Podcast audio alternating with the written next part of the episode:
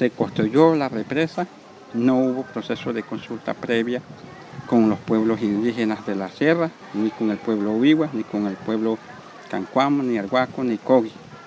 Ahí se violó todos los derechos fundamentales del pueblo Uigua, lugares importantes culturales de ejercicio de gobernabilidad quedaron debajo de agua en esa represa. La biomasa quedó debajo de agua, incluso hubieron máquinas retroexcavadoras que quedaron allí. Y, y algo que llama poderosamente la atención, cuando uno mira que hasta el mismo gobierno en varios reportes periodísticos han emitido que la represa ranchería fue un fracaso, fue un elefante blanco.